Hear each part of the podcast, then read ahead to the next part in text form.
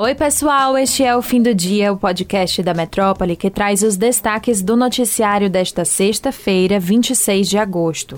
Eu sou Luciana Freire e comigo na apresentação está Stephanie Suerdic. Oi, Sté. Oi, Lu. Olá, pessoal. A gente começa o episódio da semana falando de economia.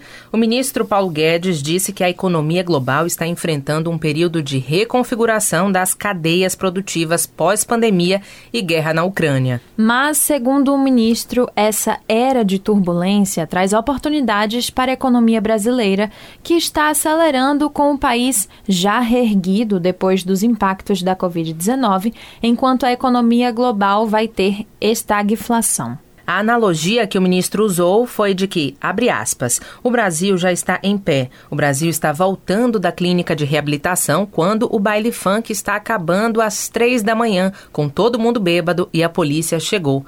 Fecha aspas, diz Paulo Guedes. As declarações foram feitas durante uma palestra do ministro na Associação da Classe Média Aclame, em Porto Alegre, no Rio Grande do Sul.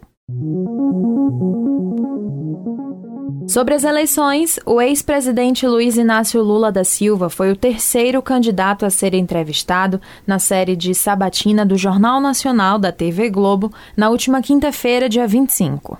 Durante os 40 minutos disponibilizados pelo programa, o petista respondeu a questionamentos sobre temas como corrupção, a lista tríplice da Procuradoria-Geral da República, economia, o relacionamento com o Congresso, sua relação com o agronegócio e a militância política do PT e polarização. O apresentador William Bonner iniciou a entrevista relembrando que o Supremo Tribunal Federal anulou a condenação do caso do Triplex e outras ações contra o ex-presidente, incluindo que, portanto, o candidato não deve nada à justiça.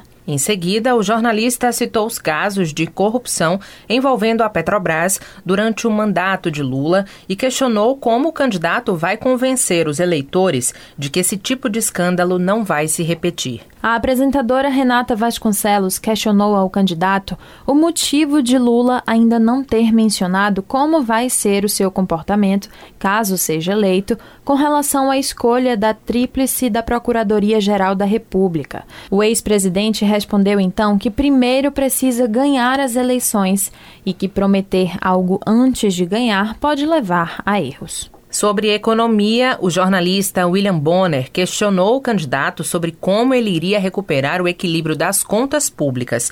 Lula então relembrou a queda da inflação e da dívida pública em seu primeiro mandato. Vocês podem conferir mais da entrevista no nosso site, o metro1.com.br. O papo ainda são as eleições de 2022. O WhatsApp, um dos aplicativos de mensagens instantâneas mais usados no Brasil, decidiu que não vai lançar a ferramenta Comunidades no Brasil neste ano. A função ainda está em fase de testes e havia a expectativa de que chegasse ao país depois do período eleitoral.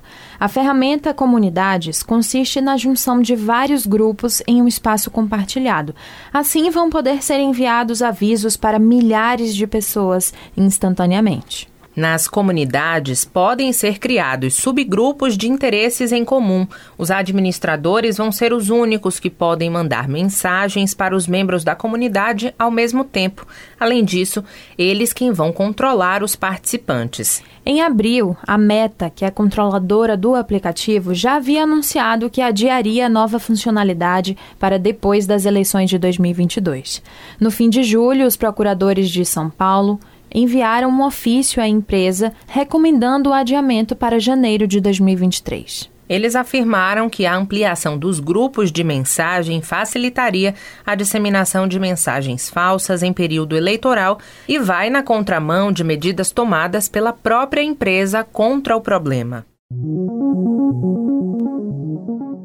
Integrantes da classe empresarial baiana pagaram um anúncio divulgado em alguns veículos de imprensa com críticas ao Supremo Tribunal Federal e em defesa de empresários que compartilharam mensagens golpistas em um grupo de rede social. Pois é, o anúncio é da Associação Comercial da Bahia, ACB, que é presidida pelo empresário Mário Correia Dantas, que causou polêmica durante a pandemia da Covid-19 ao defender o isolamento social apenas para e portadores de comorbidades. Na mensagem publicitária, a entidade diz que as ações do Supremo causam indignação.